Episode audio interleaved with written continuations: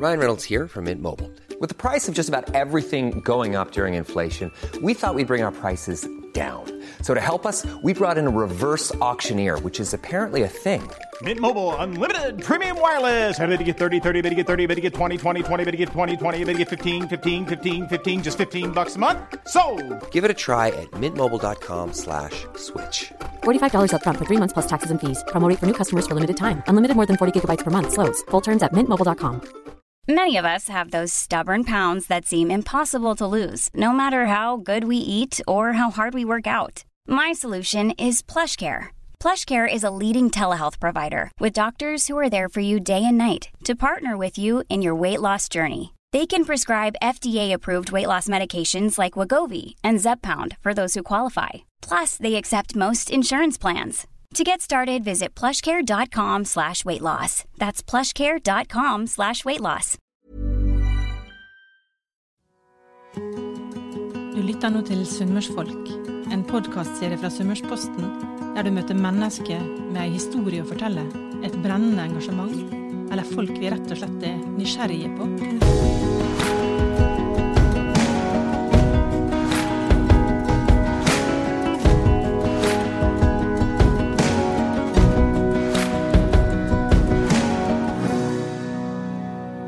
Velkommen til Sunnmørsfolk, og i dag har vi med oss Marit Brunstad. Du er daglig leder og medeier i Sponland Foto i Løvenvollgata.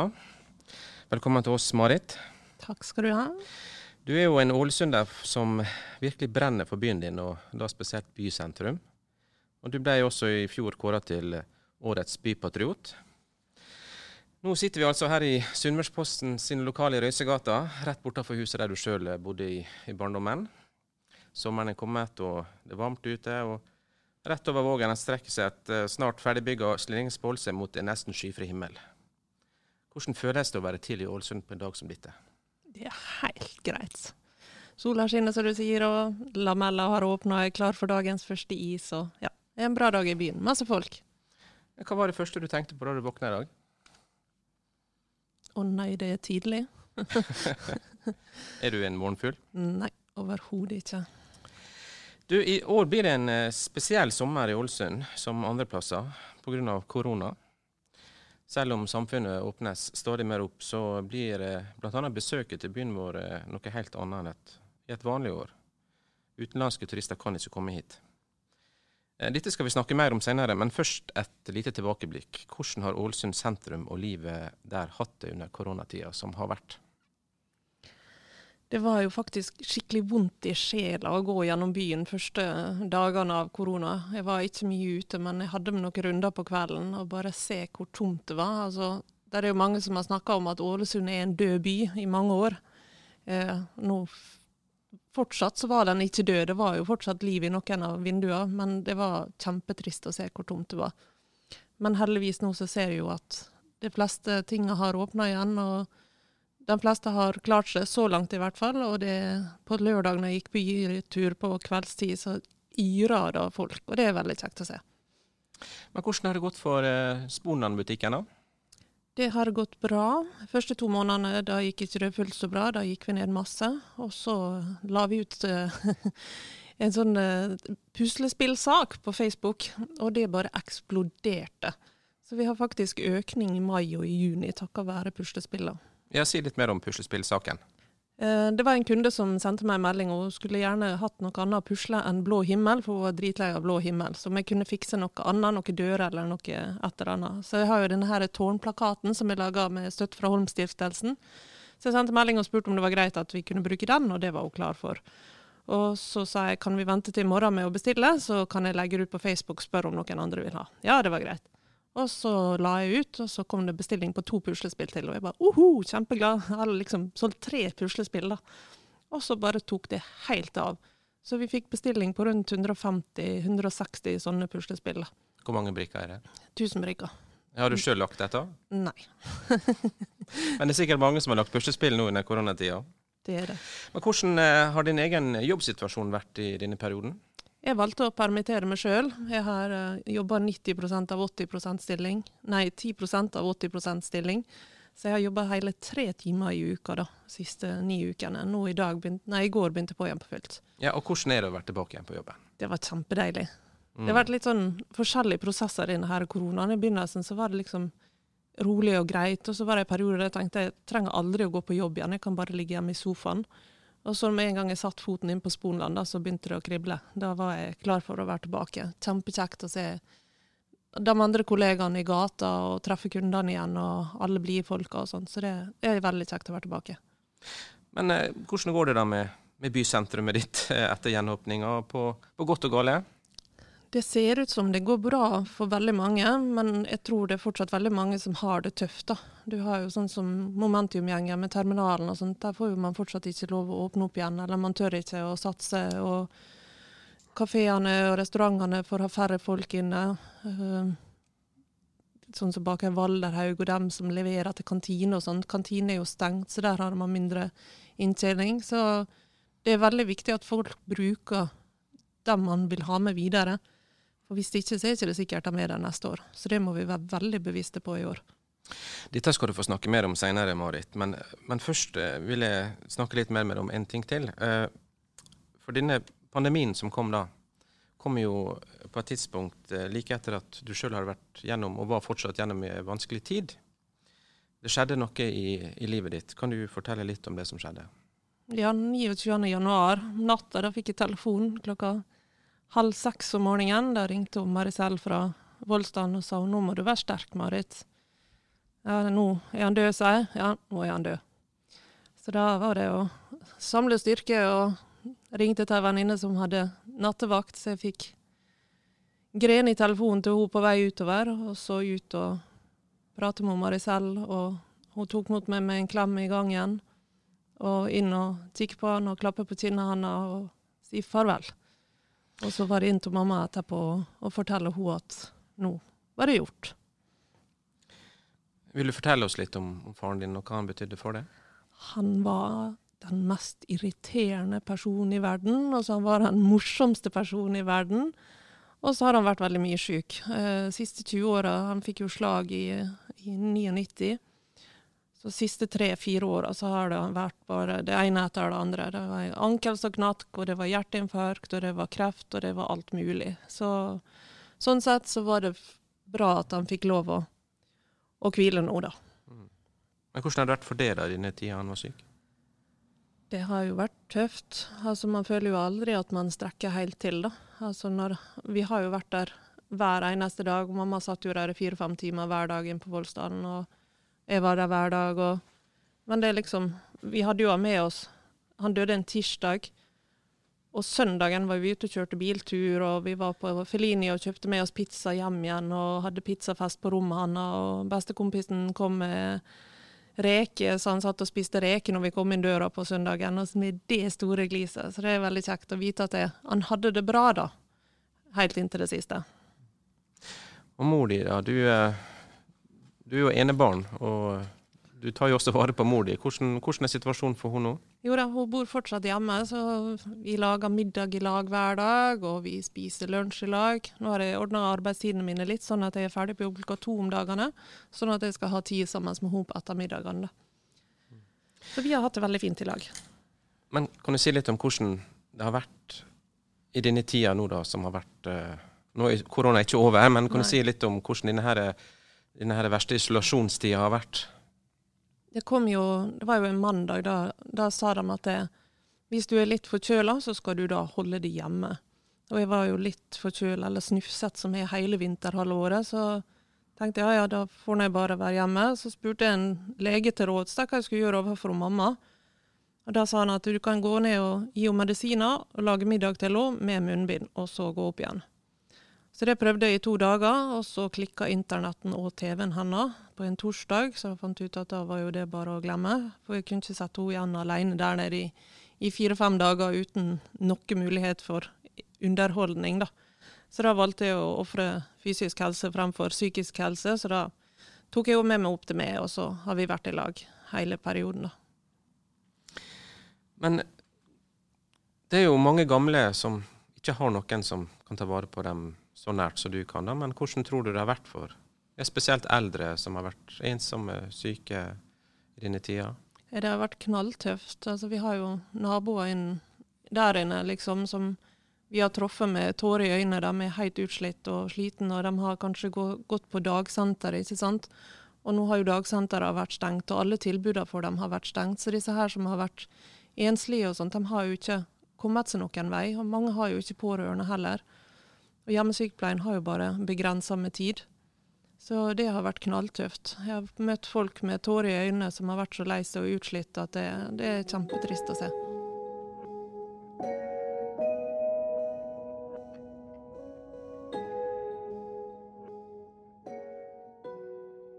Du er jo sjøl singel, eller enslig som man også kan si. Du har ikke barn. Og, men selv om du har venner og familie og et veldig stort kontaktnett, um, så har du tidligere vært åpen på at du har kjent på ensomhet i livet ditt. Kan du si litt om hvordan det har vært? Ja, det var litt sånn I begynnelsen av korona så var det faktisk veldig behagelig, for da var vi alle i samme båt. Alle måtte være hjemme. alle Ingen kunne gjøre noe, det skjedde ingenting. Det var ikke noen konserter, det var ikke noe selskap, det var ikke noen fester. Det var, det var ingenting. Og da, da, var det helt greit. Da var, var, det faktisk veldig behagelig. For da, da, var, da var det liksom ingen Da gikk jeg ikke glipp av noe. Men så etter hvert, når jeg så at ting begynte å åpne litt opp igjen, da, eller jeg valgte fortsatt å holde ting veldig tight pga. mamma, at jeg ikke ville at hun skulle bli smitta. Og når du da ser at andre begynner å gå på besøk til hverandre, begynner å reise ut på fest, går på ting i lag og sånn, da ble det plutselig litt sårere igjen, da. Altså da følte jeg at jeg, ja ja, nå sitter jeg her. men ja, det har nå gått greit, da. Ja, men sånn ellers i livet, da, før korona og sånn, hvordan, hvordan, er det å være singel og, og, kjenne på dette her med ensomhet, da? Um, det som ofte så går det greit. Altså Når ting skjer, og jeg har jo masse venner og sånne ting, og vi kan gå turer og sånne ting, da. Men når man er enslig, da, og, og sånn, så ser man ofte at det er para inviterer hverandre, liksom. Altså det er dette paret og dette paret og dette paret, og så da er det felles middager og felles alt mulig, liksom. Og da er det fort gjort å, å dette utafor. Og så er det også det at folk har veldig mye å gjøre på, og det er jo særlig før korona, ikke sant. Det er folk går på fotball, de har unger som går på tre-fire forskjellige aktiviteter. Det er korps, det er kor, det er alt mulig. ikke sant? Så tida strekker ikke til heller. Men jeg opplever det vist at jeg, jeg, ringer for å si OK, nå trenger jeg noen. Gi meg, du må være med meg, liksom. Så selvfølgelig så sier jo folk ja, da. Men, men det, akkurat det med ensomhet, er det noe som er vanskelig å, å snakke om, tror du? For mange? Ja, det tror jeg. Så noen andre som la ut en melding om dette her med Hun var jo yngre enn meg igjen også. At du ser liksom alle andre har gjenger og store gjenger, liksom. og det var 20 stykker rundt bordet, ikke sant, og hun var nummer 21. Selvfølgelig du kunne kommet, men det er bare lov med 20 nå. og så, ja, Det er kjipt å komme utafor, da. Men du har jo da et veldig brennende engasjement tydeligvis for, for, mye, både for bysentrum og ikke minst kulturlivet. Du er jo en, en bakspiller i, i, i, flere av festivalene i, i byen og, og, veldig engasjert. Og så har du dette her eh, engasjementet ditt for eldre og omsorg for dem. Du har bl.a. fått til konserter og laga fotobok for eldre. Kan du fortelle litt om hva som har drevet deg til å gjøre akkurat det? Det var jo, så jo Med en gang pappa kom inn på Voldsdalen, der skjedde det lite sånn sett. Altså Der var jo trim, og det var andakt, og det var bingo. Men altså for pappa sin del, altså, det ga nå han en jam... Ja, han var ikke mye interessert i å sitte på trim eller å sitte med bingo. Men sånn å se på gamle Ålesund-spill og sånne ting, det syntes han var noe av det mest fantastiske som kunne skje. Så jeg fikk jo til avtale med både Knut Måseidan, Sindre Nakken, Jan Olav Flatmark og flere som kom og, og viste bilder. da. Og da så jeg både han og de andre ble kjempeengasjerte. Så det var jo det rullatorkaoset når folket skulle opp igjen. 40 rullatorer nede i gangen, da, hvem som var hvem sin og sånn. da. Og når du ser da gleden og hvor kjekt de syns det er, og de som da vanligvis sitter der og sover og ikke gjør noe, da plutselig begynner å sitte der og peke og, og begynne å kommentere bilder og sånt, da så gir det masse glede. Ja. For jeg tenker Å sitte på en sånn plass som dette der og ikke, ikke bli underholdt, det må være utrolig kjedelig. There's never been a faster or easier way to start your weight loss journey than with PlushCare. PlushCare accepts most insurance plans and gives you online access to board-certified physicians who can prescribe FDA-approved weight loss medications like Wigovi and Zepbound for those who qualify. Take charge of your health and speak with a board-certified physician about a weight loss plan that's right for you. Get started today at plushcare.com slash weight loss. That's plushcare.com slash weight loss. plushcare.com slash weight loss. Men hva er det da som du kunne tenke for annerledes i, i eldreomsorgen? Jeg skulle ønske at det var litt mer sånn felles, at det ikke hadde noe med dem som jobber på den ene plassen å gjøre. Der er jo mange som er kjempeflinke, og nå er de flinke inn på Voldsdalen også. Der er kommet ei som heter Marit Madsen, som jobber på dagsenteret der nede. Hun er helt suveren og har fått til masse foredrag og konserter og sånne ting. Og der er også folk på de forskjellige avdelingene som er veldig flinke på avdelingene. Men det hadde vært veldig greit hvis det var et slags felles opplegg i kommunen. da. At f.eks. et eller annet band eller en foredragsholder, sier han Knut Maaseide, da, at han ble booka inn for ei uke. da. Og da er det mer lønnsomhet i det både for han og for kommunen. liksom. Så da kan han begynne på Skarbuvika, så går han til Aspøya, så går han til Voldsdalen. Og så tar han alle i løpet av ei uke, sånn at det er flere får ta del i det, uavhengig av hvem ildsjel som jobber på de forskjellige plassene. Du nevnte Ålesundsbildet, og du driver i fotobutikk, og du er jo veldig interessert i, i byen, da, som vi da alle vet. Men si litt om dette her eh, kjærlighetsforholdet, kjærlighetsforholdet ditt til Ålesund.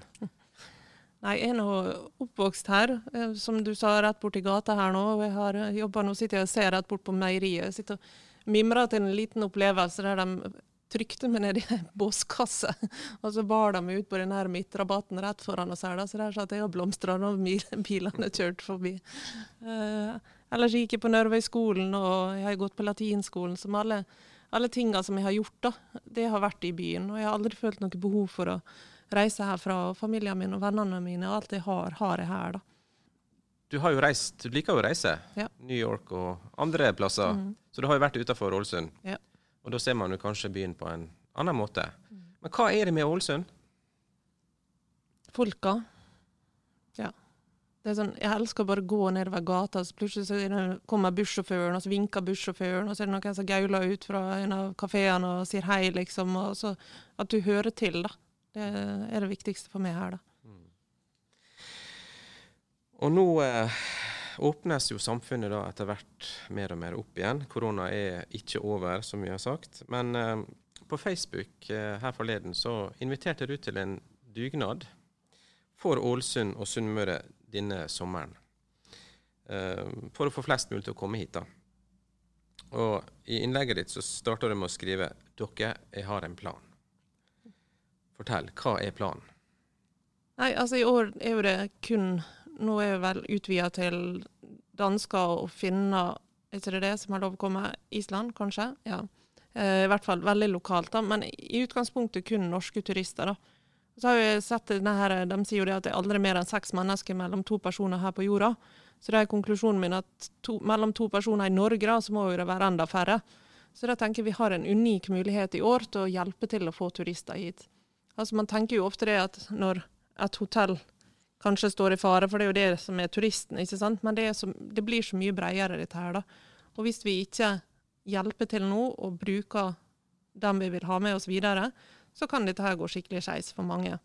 Så det er derfor hvis alle legger ut bilde, tenker jeg da, av de fine tingene vi har her rundt. Jeg var i Trollstigen i helga, og jeg har vært ute på Finnøya, på Ona, og vi har så mye flott. Ute på Giskesanden var jeg i går, og så på solnedgangen fra Alnes i går kveld. Og på rantene på Godefjellet. Altså, vi har uendelig med muligheter her, da. Hvis vi bare peiser ut det da, og frister folket, så kanskje vi får dem hit. Så kan de komme hit og bruke penger. Ja, for hva er det egentlig som står på spill? Det er jo gråpapir i vinduene og en død by, og at døde bygder som er det verste, da. Det, det er mange som sliter allerede. altså Det er mange som driver med røde linjer allerede, og koronaen kan jo bikke over mange. Og Det er jo kjempetrist hvis vi begynner å få masse tomme butikklokaler rundt om. og ja, Så går jo det på sysselsetting, det går på inntekter til kommunen, til fylket, til staten. altså ja, Det er lange linjer. Og hvordan har responsen på, eh, på denne dugnaden vært så langt? Fått masse positive tilbakemeldinger, så det er kjekt. Flere av hotellene har delt linken min, og flere som har tatt kontakt. Og, så det syns jeg er kjempekjekt.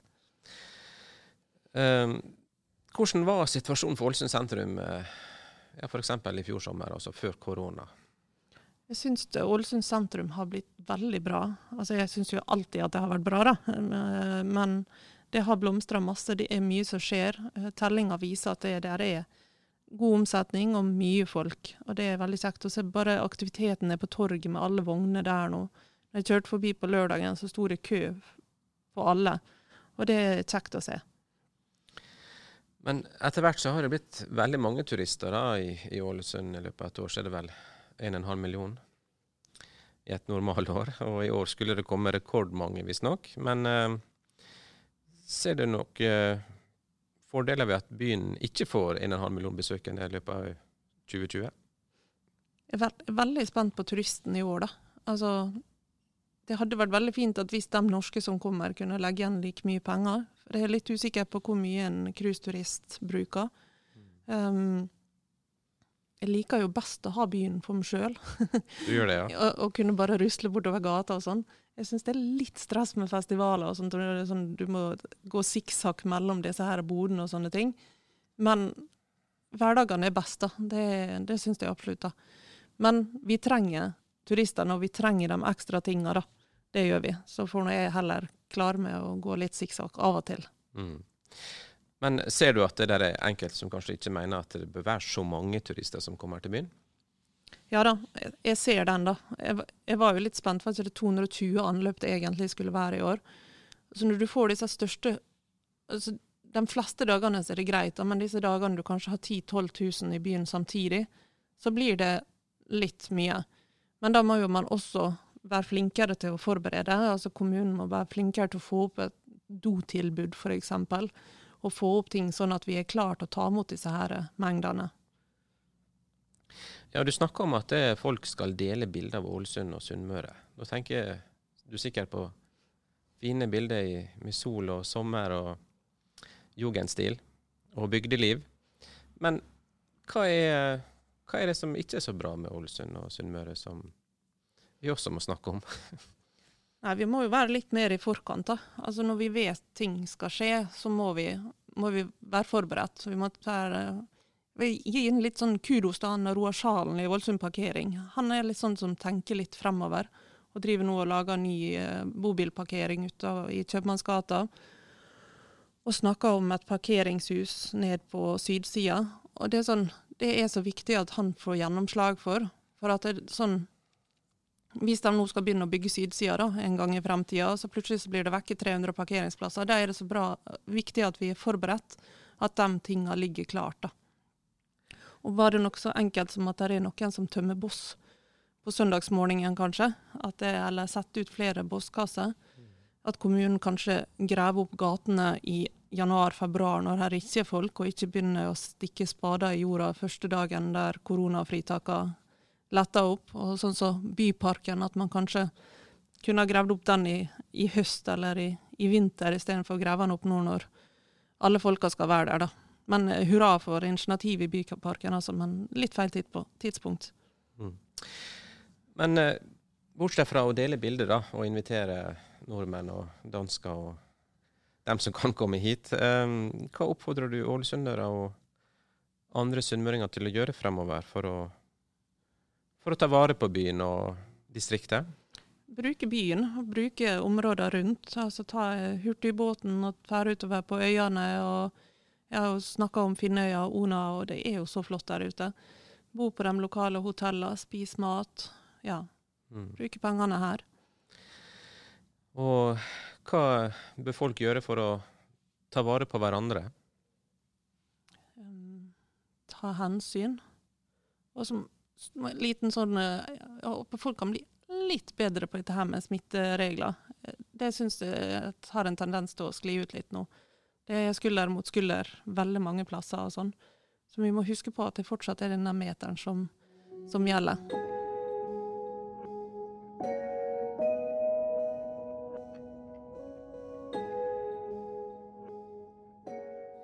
Men eh, nå åpner vel også kinoene etter hvert opp igjen. Um, og du liker vel en god film? Ja, det er kjekt. Blir det Moa eller Løvenvoll? Ja, nå har jo de stengt Løvenvoll nå, for de vil jo ikke åpne opp igjen. Det skriver de at det, dem, eh, så lenge Ålesund kommune og politikerne, eller jeg husker ikke om det var politikerne, om det var kommunen som fikk skylda, men eh, ser ut til å bry seg bare om å ha kino på Moa, så gadd ikke de åpne igjen. Og Det må jo jeg si meg litt enig i. Jeg syns eh, Det var et dårlig valg da Odeon fikk lov å åpne inn på Moa. Det skulle heller sett en, eller et lignende kinosenter nede på sydsida enn der nå. Men Moa, da. Vi må jo snakke om Moa. Hvorfor, eh, hvorfor har du uttalt at du aldri vil gå på kino på Moa? Nei, det er litt sånn, for jeg heier mest på Løvenvoll kino. Jeg syns det var dårlig gjort på måten den ble behandla på. Jeg har vært på kino på Moa flere ganger, men da på eh, den som nå er nedlagt, da, kinodelen der nå. Um, vi må ha Moa. Vi har ikke plass til Moa i byen, og vi har ikke byen inn på Moa. da. Så det er sånn, Moa er helt greit, det. Men eh, jeg skulle gjerne sett at vi ble likt behandla. Men eh, du snakker om byen, da. Men nå har vi blitt eh, storkommune. Ålesund har jo blitt større. Og hvor langt inn går byen? Ja, det, eh, kan jeg si, ytre bydel er jo vel på Ona. Ja. Men eh, hvordan ser du på utviklinga for eh, Ålesund by framover, da? det blir, tror det blir kjempevanskelig. Altså, jeg misunner ikke dem som sitter og styrer dette her nå, da. Altså, det, det skal nok til å være en person som bor ute på Hessa f.eks., og så skal du vite og sette deg inn i sakene som skjer oppe på Ona og Sandøya og Finnøya og sånn. Det, det er ikke bare enkelt. Og det er mye som skal settes sammen nå, og det er mye som skal fungere. Så jeg håper det Jeg, jeg tror at storkommunen skal bli bra til slutt, da. Men eh, litt nybegynnerfeil, det må de få lov til. Men dette bysentrum-begrepet, da. Sentrum. Hvor, hvor vil sentrum i Ålesund være fremover? Bysentrum vil alltid være i det der, det, der det er brostein. Eh, når det gjelder kjennskapen til egen by, da. Du er jo veldig opptatt av det. Du spør ikke om den er Torsviks plass igjen. Hvor, hvor, hvor godt kjenner Ålesund sin egen by? S- veldig varierende. Jeg ser at vi har eh, en stor utfordring med ungdommen. Jeg har hatt ansatte som ikke vet hvor Hellebroa er. De har sendt sporenstreks på eh, guidekurs ned med eh, Anita og dem på turistkontoret. Men nå frykter jeg at jeg kan gå på en smell her, så nå skal jeg ikke si så mye mer. Nei, men siden du nevnte for lytterne Torsviksplass og saken der, hva det var for noe? Nei, noen fra Sunnmørsposten kom og drog meg med over haugen og spurte meg hva, hva, hva plassen heter. Det husker ikke jeg, og jeg visste heller ikke hvem Harald Thorsvik var. Så det var litt flaut. Det hjalp heller ikke når Ragnar Ulstein uttalte seg i sitt siste leveår at han var flau over oss. Men du gjorde jo noe med det, du. Det gjorde jeg. Jeg ringte til Jan Olav Flatmark og sa at nå skal jeg lære, så da hadde han med seg med og Eva Vinje-Aurdal og så Merete Wiig bort på Sparebanken Møre. Vi hadde egen privat byvandring med krigen som tema. Så tror Jan Olav. slengte, på, slengte med hun eh, Monica Målvær Ja. Monica var, ja. ja. Men det viser jo igjen et engasjement, da. um, for eh, å stadig kunne gjøre ting for å bli bedre og lære mer om egen by. Og, og da lurer jeg på hvor dette engasjementet ditt egentlig kommer fra. Hva er det som gjør at du engasjerer deg sånn i, i, i byen og dem rundt deg? Og, Det er noe med at vi alle har en mulighet til å gjøre noe. Altså Man kan velge å la være, eller man kan velge å bry seg. Jeg jeg syns det er bedre å bry seg en gang for mye enn en gang for lite. Litt sånn enkle ting som bosskassene som var stappfulle ned på eh, kaia i helga. liksom Ta bilde, sende til Kristine på kommunen, si fiks, dette her må vi finne en bedre løsning på. Istedenfor å fyre det av gårde i avisa og skrive at eh, sjekk nå, kommunen er idioter. ikke sant? Altså, man må, må spille på lag med dem man vet kan hjelpe til, og ikke nødvendigvis lage drama. Prøve å løse ting på bakrommet. Du er tydeligvis godt oppdratt. Ja. Eh, hva var det, hva var det i oppveksten din som, som prega deg, slik at det har forma deg til å bli et så engasjert menneske? da? Ja, mora mi var jo, er jo verdens mest omsorgsfulle menneske. Hun, eh, jeg vet ikke hvor mange hun har sittet på sengekanten til opp gjennom åra og tatt vare på og holdt i handa og fulgt inn i døden. Og morfar var syk mange år, han hadde parkinson, og hun satt ved siden av han på sengekanten og mata han med skive trukket i kaffe. Og og pappa har vært arbeidsmannen, så han hadde de tinga etter. Det var mamma også, men han, han gikk jo på jobb. Han også jobba nede på meieriet her nå, som jeg sitter og ser på. Og han, eh, han kjørte ikke bil, så han sykla gjerne hjemmefra, eller han tok bussen ut i Fagerlia, så gikk han over. Og jobb for han, det var veldig viktig. Så der har jeg arva arbeidsmoralen. Dette med det nye livet vårt på sosiale medier, der folk er jo veldig engasjert eh, over tastaturet eller på telefonen sin, men eh, det er ikke alltid det slår over i et engasjement i praktisk liv. Har, har vi endra oss på noen måte med disse her sosiale mediene? og er vi, er vi mindre engasjert eh, i hverandre nå enn før, tenker du? Usikker. Um, det er jo lettere å få fortelle ting til folk, da. Altså, det er kortere vei ut nå, da. Du får jeg kan, Hvis jeg skulle starta denne dugnaden for da, før Facebook, så hadde jo ikke det vært mulig. For da får du ikke tak i folk. Da må du ringe rundt til 1300 stykker istedenfor. Så sånn sett så kommer man nærmere. Takk for at du kom, og takk for intervjuet, Marit. Takk skal du ha. Mitt navn er Lars Inge Skrede. Takk for at nettopp du hører på Summersfolk. Du kan høre på flere podkaster på smp.no eller andre plasser der du lytter på din podkast.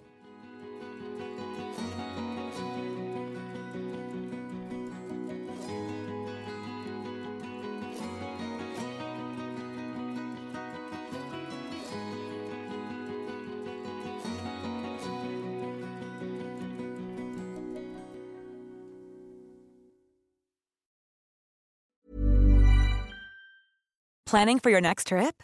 Elevate your travel style with Quince. Quince has all the jet setting essentials you'll want for your next getaway, like European linen, premium luggage options, buttery soft Italian leather bags, and so much more. And is all priced at 50 to 80% less than similar brands. Plus, Quince only works with factories that use safe and ethical manufacturing practices. Pack your bags with high-quality essentials you'll be wearing for vacations to come with Quince. Go to quince.com slash pack for free shipping and 365-day returns. When you make decisions for your company, you look for the no-brainers. And if you have a lot of mailing to do, stamps.com is the ultimate no-brainer. It streamlines your processes to make your business more efficient, which makes you less busy. Mail checks, invoices, legal documents, and everything you need to keep your business running with Stamps.com. Seamlessly connect with every major marketplace and shopping cart. Schedule package pickups and see your cheapest and fastest shipping options from different carriers. With rates up to 89% off USPS and UPS rates. And with the Stamps.com mobile app, you can take care of mailing and shipping wherever you are. Make the same no-brainer decision as over 1 million other businesses with stamps.com. Sign up with code program for a 4-week trial plus free postage and a free digital scale. No long-term commitments or contracts. That's stamps.com. Code program.